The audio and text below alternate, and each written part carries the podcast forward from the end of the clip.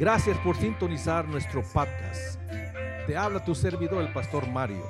Esperamos que este mensaje te anime, te desafíe y hable a tu corazón. Disfruta el mensaje.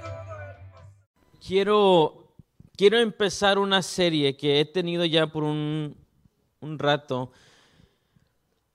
Eh, más o menos es una serie de tres partes eh, que vamos a, tomar estos próximos tres servicios para poder enfocarnos en lo que le he puesto de, de título, las espinas. Todos digan las espinas. Y quiero enfocarme en ciertas áreas en nuestras vidas que posiblemente estés mirando de la manera incorrecta y te esté afectando más de lo que debería afectarte.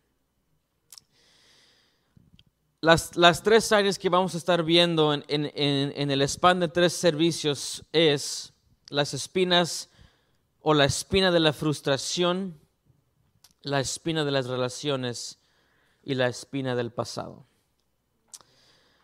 En esta eh, noche nos vamos a enfocar en, las, en la espina de la frustración. Y quiero que vayan conmigo al libro de Segunda de Corintios. Segunda de Corintios, capítulo 12.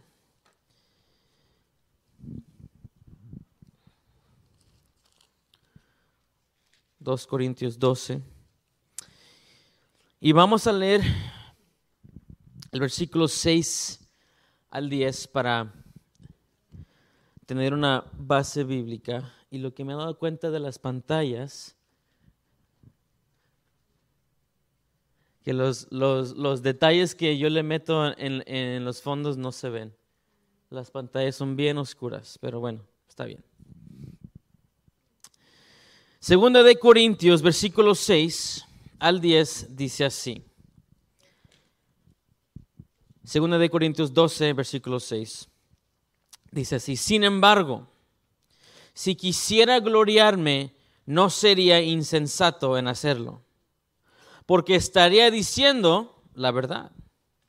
Pero no lo hago porque no deseo que piensen que soy más importante de lo que soy, solo por lo que digo y hago. Es tan la grandeza que he recibido que para que no me enorgullezca demasiado, una espina fue clavada en mi cuerpo. Es decir, un mensajero de Satanás para que me atormentara. Tres veces le rogué al Señor que me la quitara. Y las tres veces me respondió, te basta con mi gracia. Pues mi poder se perfecciona en la debilidad. Por lo tanto, gustosamente me gloriaré más de mis debilidades para que permanezca sobre mí el poder de Cristo. Por eso me regocijo en debilidades, insultos, privaciones, persecuciones y dificultades que sufro por Cristo. Porque cuando soy débil, entonces soy fuerte. Este es Pablo, nuestro amado hermano apóstol Pablo, escribiéndole a la iglesia en los Corintios. El enfoque que te quiero dar en esta noche es la espina de la frustración. Pablo menciona aquí que tiene que se le ha dado o se le fue puesta una espina. Todos digan una espina. ¿Alguien ha sentido frustración en la vida alguna vez?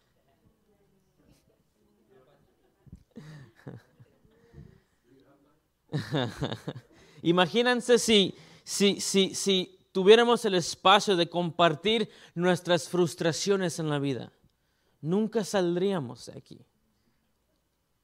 Ahora,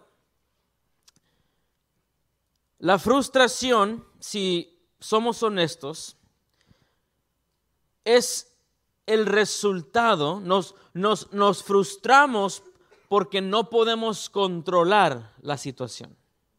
Si podríamos controlar la situación al 100%, la frustración no, sería parte de nuestras vidas, porque tendrías todo que bajo control, en tu control. tus hijos te frustran con su rebeldía o su desobediencia, tus compañeros de trabajo, tu cónyuge, el carro que siempre te da problemas, tus finanzas. Mencioné carro y alguien, yo. Pero saben que la frustración no es un pecado. Dile a tu vecino, la frustración no es pecado. Y respiren hondo.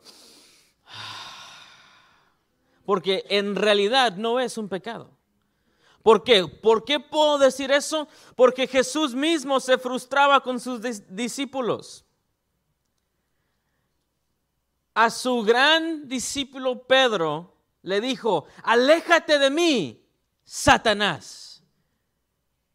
Porque Pedro quería imponerse como que no, no, no, tú no, tú no sabes Jesús lo que hablas cuando dices que te vas a morir. No, no, no, no, no. Y Jesús en su frustración con él, que no había entendido, le dijo, aléjate de mí, Satanás. ¿Alguien aquí le ha querido decir eso a alguien?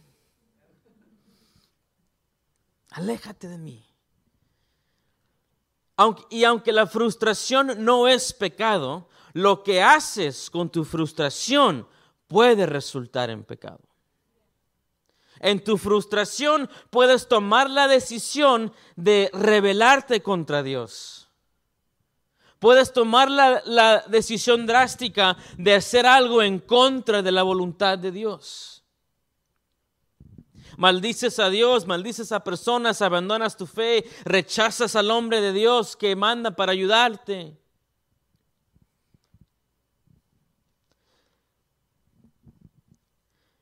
Y lo que me da mucho gusto aquí en esta parte de la escritura es que Pablo nos enseña su lado humano. Después de conocer quién es Cristo, Pablo abre su corazón a quién es Pablo. El gran maestro Pablo. Él también tenía problemas y frustraciones.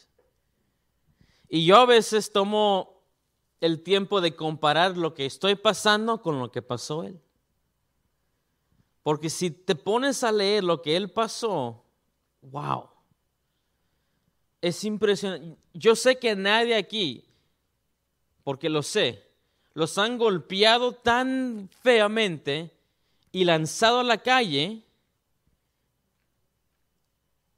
y dejado a morir. Nadie ha estado en esa situación, ¿o sí? Y cuenta que a Pablo lo golpearon tanto que pensaban que ya estaba muerto, que dijeron, déjalo ahí. casi, casi como un perro cuando los vemos en las calles que ya están... ¿Y, qué hacemos? Los esquivamos. Porque damos por un hecho que, ¿qué? Pues ya murió. Pablo sí sufrió muchas cosas y tuvo muchas frustraciones. Y vemos aquí en el, en el versículo 7 que menciona algo que se puede confundir, pero lo quiero aclarar. Es tan la grandeza que he recibido. Aquí vemos que Dios le había entregado un paquete muy grande a Pablo. Y por, por como vemos el Nuevo Testamento era algo obvio.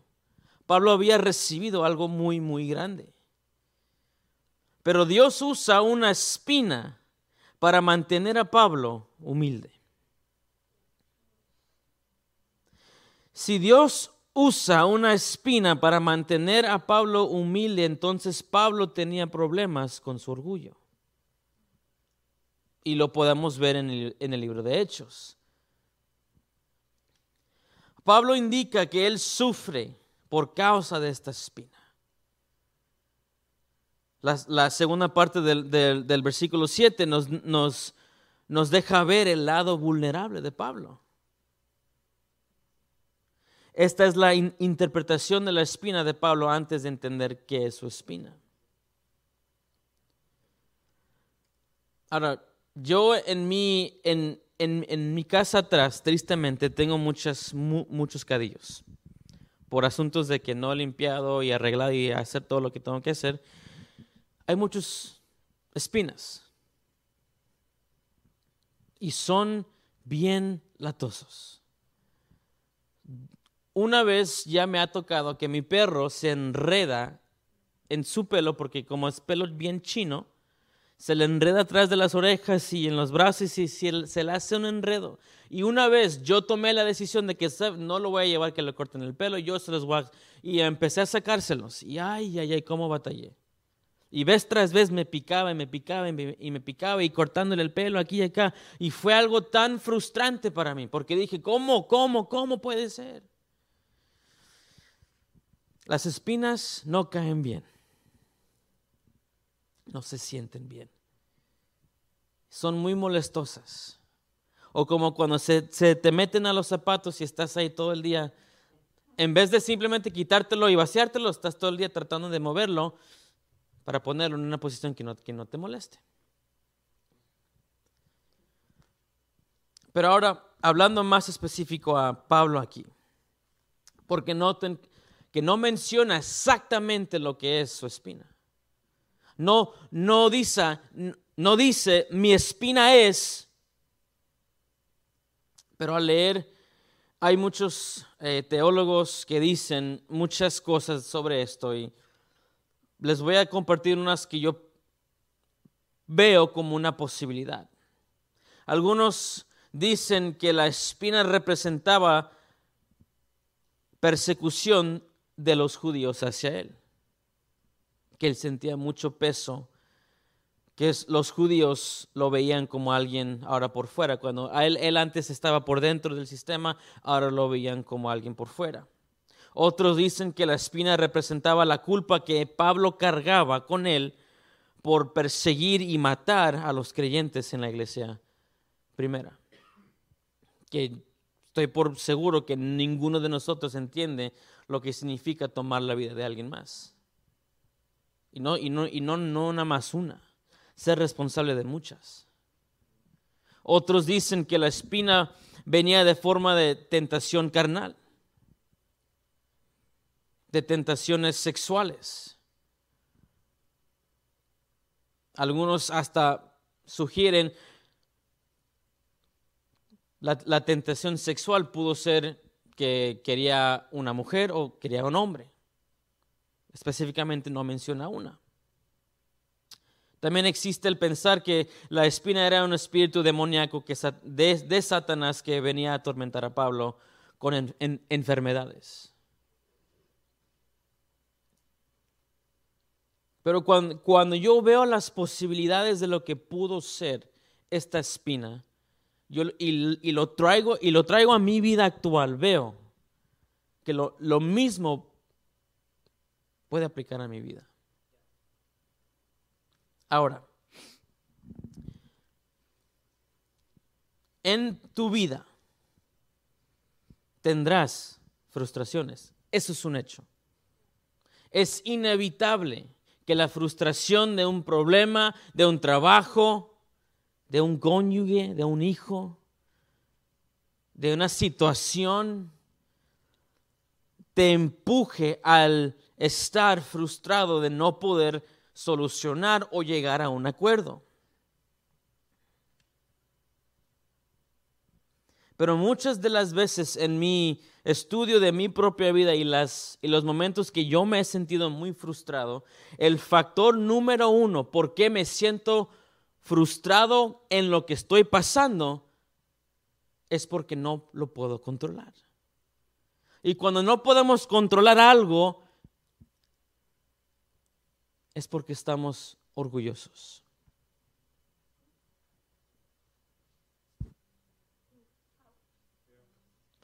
Quieres controlarlo y si no, te enojas. Quieres ser el que dice lo que va a suceder y si no, te enojas, te frustras. Porque no puedes tú ser el que dirige, te causa frustración en tu vida.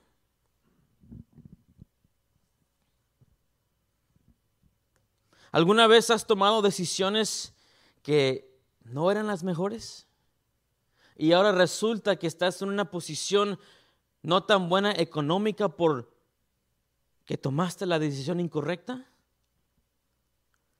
No solo porque son buenas ofertas o incluso buenas oportunidades significa que son de Dios. Yo, en mi edad joven, cuando pues a veces yo quería hacer compras grandes, en, mi, para mí eran grandes, pues yo le preguntaba a mi papá, ¿qué piensas? ¿Qué esto? ¿Qué? ¿Qué? Y él siempre me decía, pues no solo porque es una buena oferta, tienes que, que hacerlo ya. Y eso me, me frustraba, porque no veía, mi papá no entendía que era buena oferta. Pero es que es buena oferta. Pero no solamente porque es buena oferta, significa que es de Dios. Y años después, de hecho hace como un año, soltó una frase que no sé si fue intencional, pero hasta el día la he tenido en mi mente y mi mente y mi mente y dijo esto, si tener posesiones materiales te roba la habilidad de ser generoso, no es de Dios. Si tener una posesión, vehículo, casa, eh, teléfono, cosas materiales, si al conseguirlo ahora estás endeudado y ya no puedes ser generoso, no que te afecte el diezmo, eso ya es elemental, pero ahora te limita a poder ser generoso. ¿Tú crees que Dios te va a enviar para que ya no des? Y desde entonces lo he pensado mucho. Cuando quiero tomar decisiones de hacer compras o cosas, digo, ¿me va a limitar a poder hacerlo por alguien más? Y si, y si me limita mucho, necesito realmente ver, capaz, la buena oferta no es buena oportunidad. Pero eso se les, se, suelta a ustedes. Y nos frustramos, señores, que es buena oferta, buena oportunidad. ¿Por qué no puedo? Y Dios simplemente nos, nos dice no. Y muchas veces en la vida sentimos, nos sentimos incómodos. Se nos presentan momentos incómodos y pensamos que aquí no está Dios. Dios se ha olvidado de mí. Pero a veces ese sentir es la espina que Dios ha mandado a tu vida.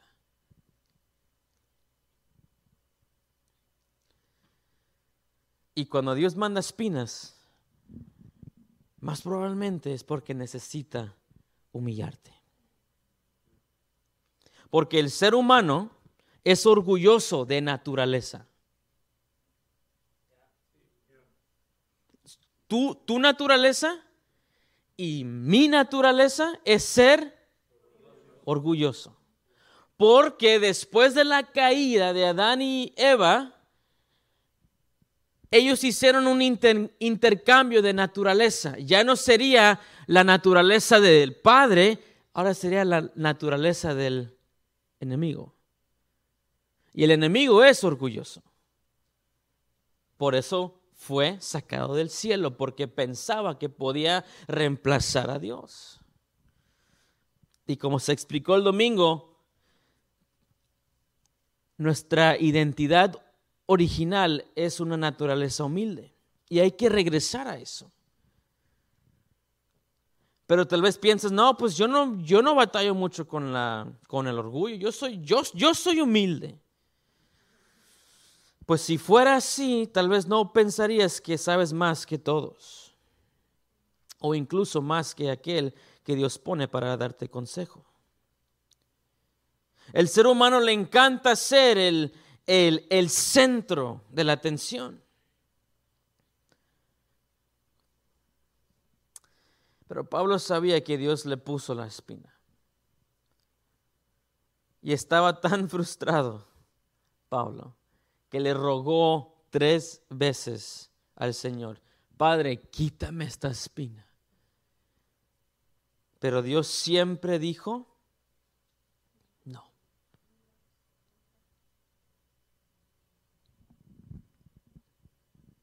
el no de Dios, y esto yo siempre me lo tengo que repetir a mí, el no de Dios no fue de maldad, fue de protección.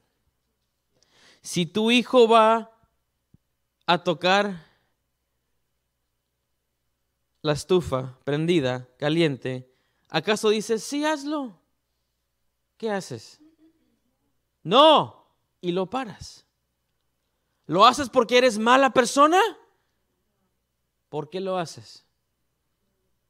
Se van a lastimar, les va a afectar, pero van a llorar y... ¡ah, ah, ah! Pero al fin del día están protegidos. Dios te va a decir no. No por maldad, sino por amor. Dios le dijo a Pablo, mi gracia es suficiente, pues mi poder se perfecciona en la debilidad. Cuando Dios nos dice que no, el hombre normalmente lo toma como opinión. Versus una orden. Y lo más triste es que después de tomarlo como sugerencia o como opinión, se queja el hombre porque todo salió mal. La buena oferta, wow, ahora tengo la buena oferta, pero como no leíste todo, solo leíste la buena oferta, ahora te enredes en algo que no puedes pagar y no puedes mantener. ¿Y ahora cómo le haces? Pero es que era buena oferta. Dios dijo no.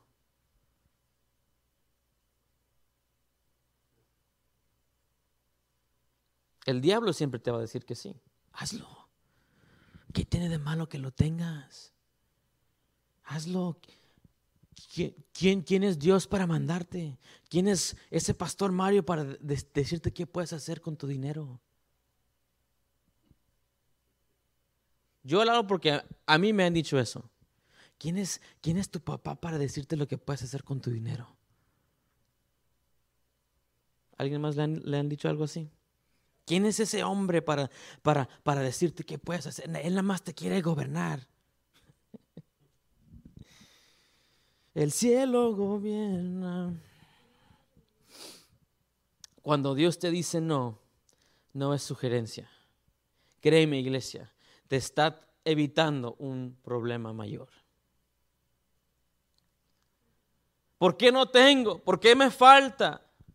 ¿Por qué siempre estoy en problema? ¿Por qué nunca avanzo? ¿Por qué? ¿Por qué? ¿Por qué? Porque tomas lo que Dios dice como sugerencia y opinión, no como una orden para obedecer. Muchas toman la sensación de la incomodidad del no como algo malo. Cuando alguien te dice, ¿sabes qué? No te ponen en una posición de frustración. Pero Pablo entendió que tenía una espina y entendió por qué Dios decía no.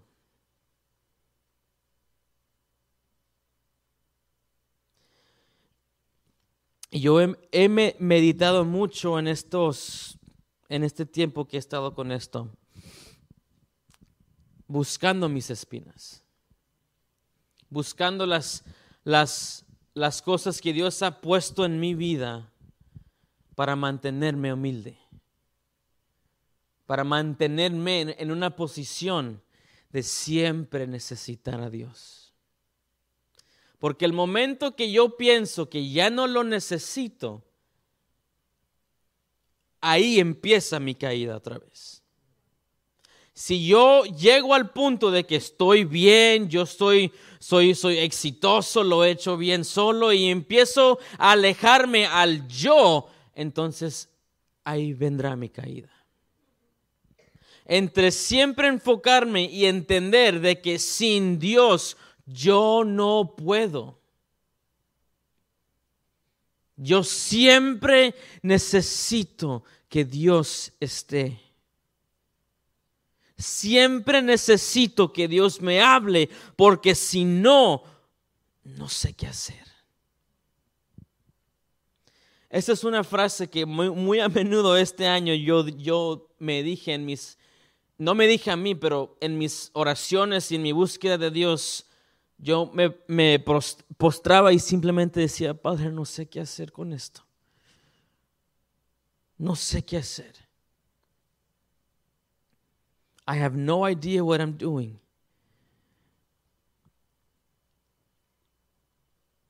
Pero necesito de ti. Yo necesito de Dios.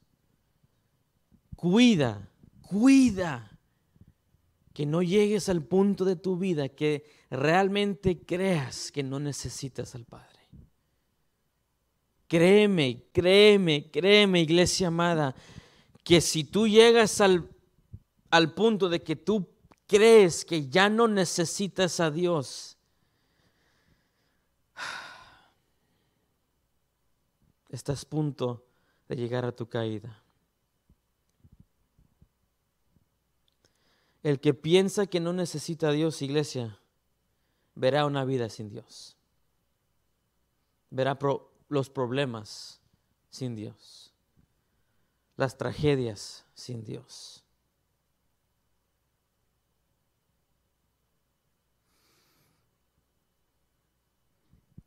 Después de que Pablo entendió que y entendió que tenía una espina, entendió por qué Dios no se la quitaba, Pablo pudo ver que la debilidad que tenía no era para hacerlo caer, sino para dejar que el poder de Dios sea real en su vida. Solo fue hasta que Pablo entendió que la espina se le fue puesto, no por maldad, pero porque Dios tenía un propósito mayor. Quería revelarle a Pablo y a la humanidad que aunque eres un hombre débil, su gracia es suficiente. Que aunque tienes debilidades, que aunque en, en tu vida tengas muchas frustraciones y tengas muchas cosas que siempre te empujan a tener que depender de Dios, ahí en la debilidad se presenta la gracia del Padre. Pablo tomó la sensación de su debilidad como una indicación de fuerza.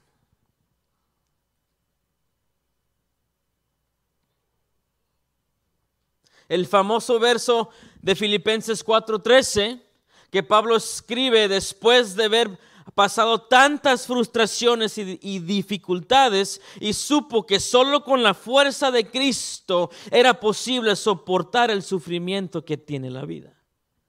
Que Cristo mismo promete en Juan 16, en esta vida tendrás... Jesús te lo dice, honesto y abiertamente.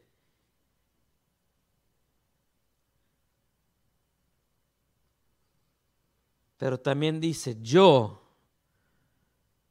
he vencido. Relax. ¿Vas a sufrir? Sí. ¿Tendrás frustraciones? Sí. ¿Pasarás por problemas? Sí. ¿Vas a entender todo lo que te pasa? No. Pero relax. Cálmate. Yo he vencido. Yo ya lo vencí.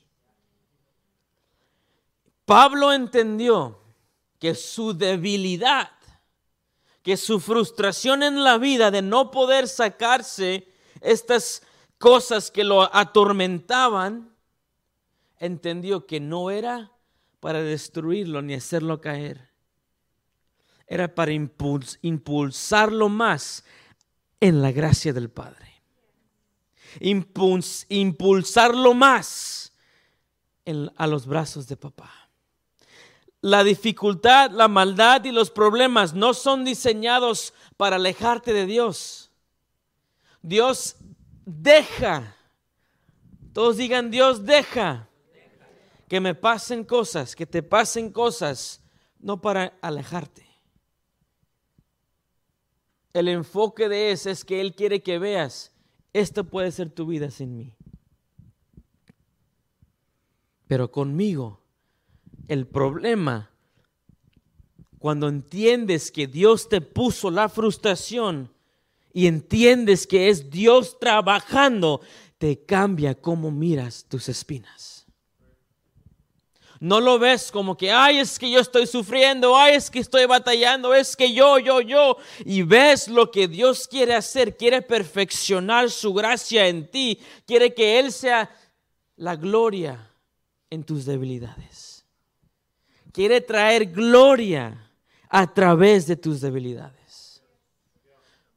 Yo no he conocido un hombre sin debilidades o una mujer sin debilidad. Yo, me, yo sé que yo tengo muchas debilidades. Muchas.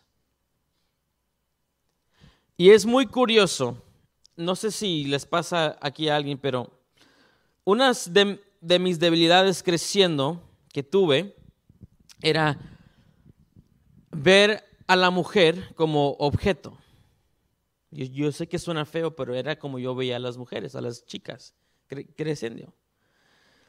Y ahora pasa muy, pasa muy a menudo y pasan maneras que digo, yo sé que esto simplemente es para probarme. Yo estoy en el gimnasio haciendo mis cosas en mi, en mi propio mundo y de repente se aparece una chica enfrente de mí, se para y qué curioso, se pone a estirar enfrente de mí. Y digo, hago tres cosas. Cierro mis ojos, veo hacia arriba o me cambio de dirección. Es muy curioso que me ha, me ha pasado mucho en estos últimos cuatro años que llevo de casado. Cuando me casé me empezó a pasar muy a menudo. Y yo siempre decía, Señor, ¿por qué me pasa? ¿Por qué me pasa? ¿Por qué me pasa? Y entiendo. Es para hacerme entender y recordar. Alrededor de mí siempre va a haber maldad. Siempre el enemigo está nada más buscando. Pero en mi debilidad, Padre, yo te quiero glorificar. No hago escándalo. Mujer, enviada por Satanás, te reprende. No. That's right, mama, that's right.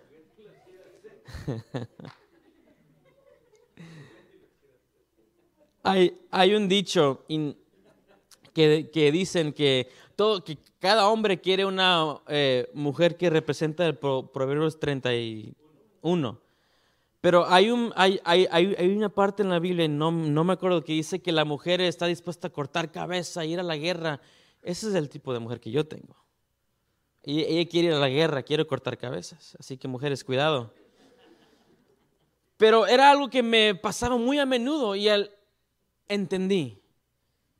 Padre, es que en, en, en mi naturaleza, iglesia, lo que corre en mi carnalidad es pecado.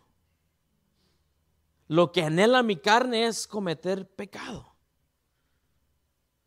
Y siempre se van a presentar oportunidades, buenas ofertas.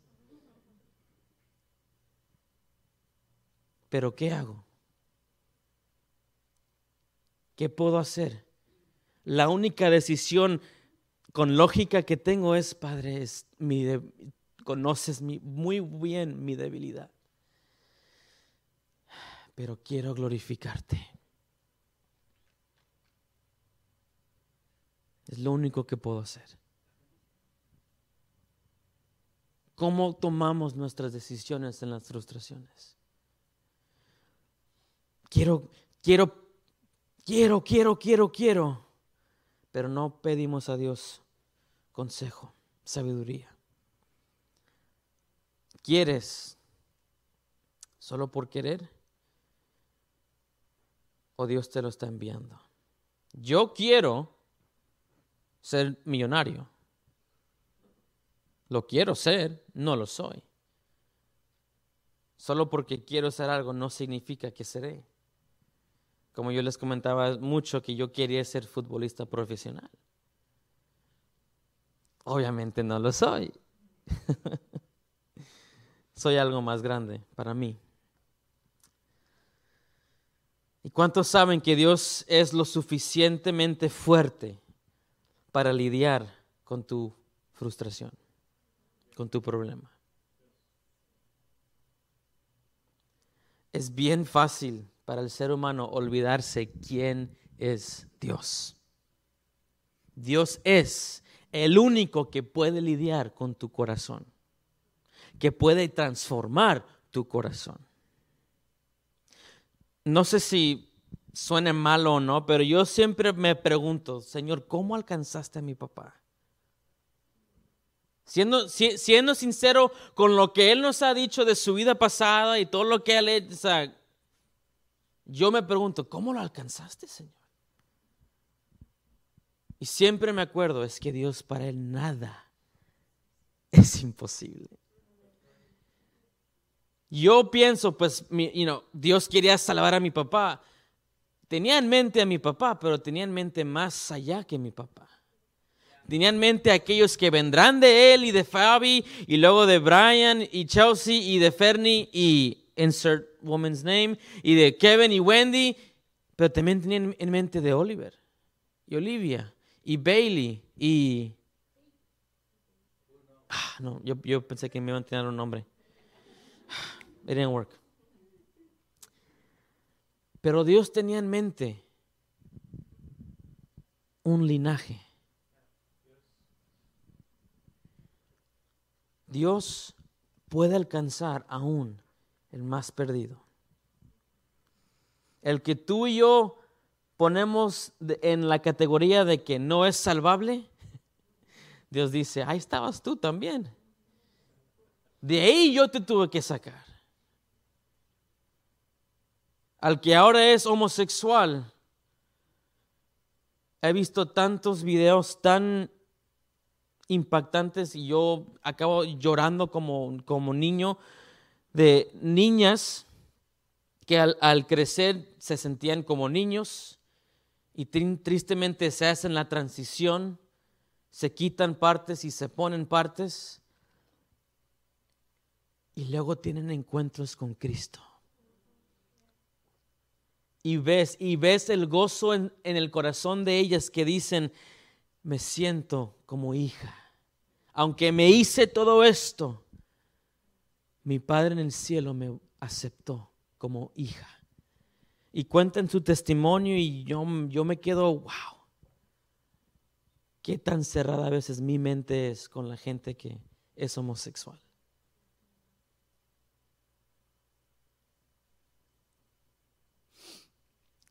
Iglesia, no nos podemos dar por vencido, porque Cristo no se dio por vencido en la cruz. Pudo bajarse. A mí me encanta pensar en la imagen de Cristo en la cruz y los miles y miles y miles y miles de ángeles con espadas listos ahí, nada más esperando la orden. Pero Jesús casi casi sosteniéndoles a todos, con brazos abiertos, porque él no, él no se dio por vencido. Nos perdonó y nos llamó. No dejes, iglesia, que tu frustración te ciegue a lo que Él puede hacer. ¿Qué es lo que nos pasa muy a menudo? Como yo no puedo, no, entonces nadie más.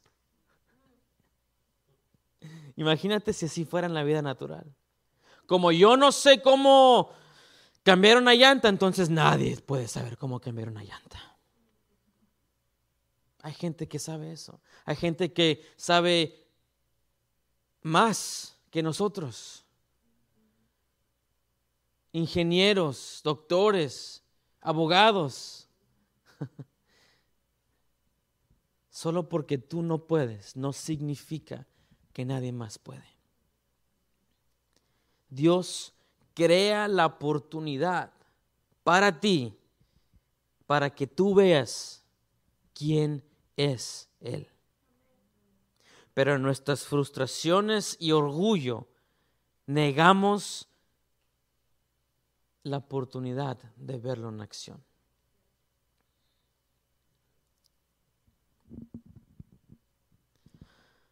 No dejes de por estar tan frustrado olvides que Dios es más fuerte que el problema, más grande que la situación. No dejes que tu frustración te sigue tanto al punto de que ya no puedes ver ni la mano de Dios dentro del problema. Yo no leo en mi Biblia, no sé si tú sí, pero yo no veo, cuando yo leo en este libro, yo no veo que Dios abandona a sus escogidos. Yo no sé tú, pero yo no veo al que está frustrado, afligido, atormentado en dolor, en sufrimiento, que clama al Padre. Yo no veo que el Padre dice, no, gracias. Yo veo un Padre que da toda su atención, que da todo su enfoque, que da su gracia. Porque Él dice, mi gracia es suficiente. Pero es que es grande, mi gracia es suficiente. Pero es que duele mucho, mi, mi, mi gracia, no la tuya, mi gracia es suficiente.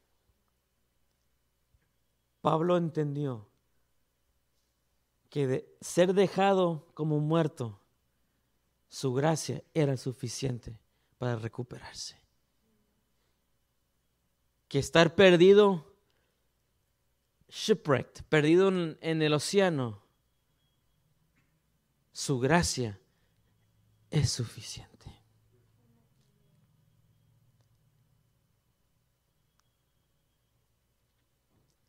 Fíjate lo que dice Pablo después de entender su espina. Lean el versículo 9 conmigo, que dice así. Y las tres veces me respondió, te basta con mi gracia, pues mi poder se perfecciona en, en la debilidad. Cuando el Dios le responde, Pablo entiende. Por lo tanto, la versión esta mía dice, gustosamente. ¿Cómo, cómo dice la de ustedes? Me alegra. Gustosamente me gloriaré en mis debilidades, para que permanezca sobre mí el poder de Cristo el poder de Cristo se activa en medio de nuestras debilidades. Supo que por causa de tener una espina, el poder de Cristo estaría sobre su vida para mantenerlo protegido. Así que no creas que las frustraciones, problemas, espinas, lo que se te da para tener que sufrir, no es para simplemente hacerte sufrir, es para que el poder de Cristo se manifieste en tu vida. Porque es algo sobrenatural que un ser humano pase por un problema, frustración, algo difícil y salga con gratitud.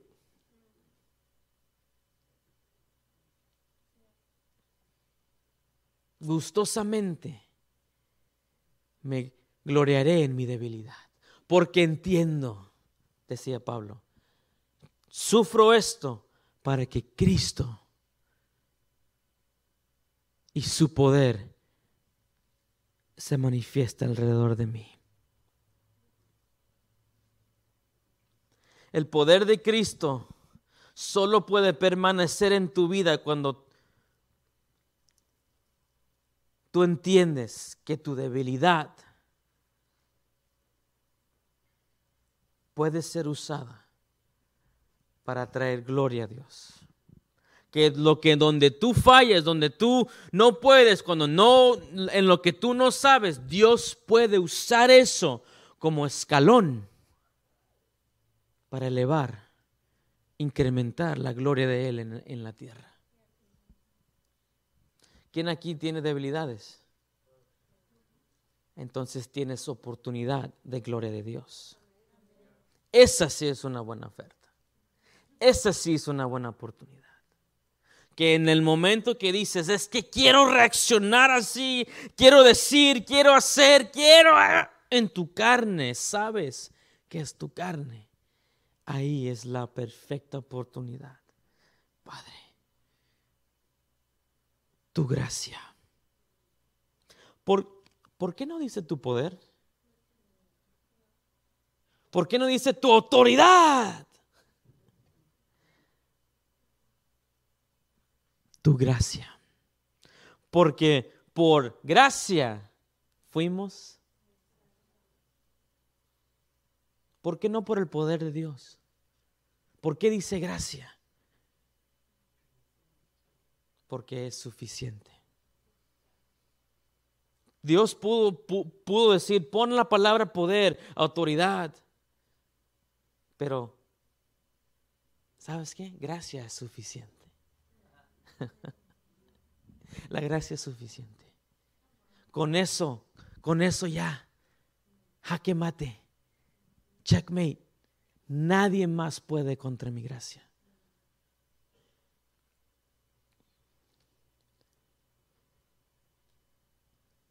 Ahora, al poder gloriarte en tu debilidad, no es para que seas un pecador sin vergüenza.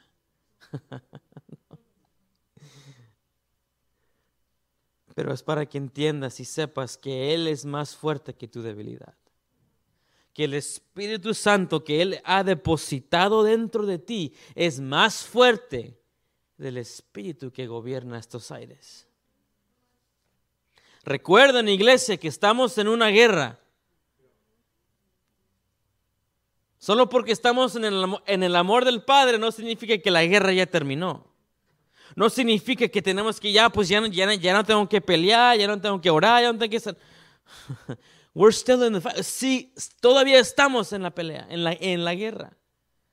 Todavía existe un enemigo que su único objetivo es robarte a ti todo lo que Dios te ha entregado es quitarte a ti el enfoque al Padre, es robarte a, tus hijos, es engañar a tus hijos, es en destruir la pureza de tus hijos, envenenar sus, sus pensamientos y sus puntos de vista.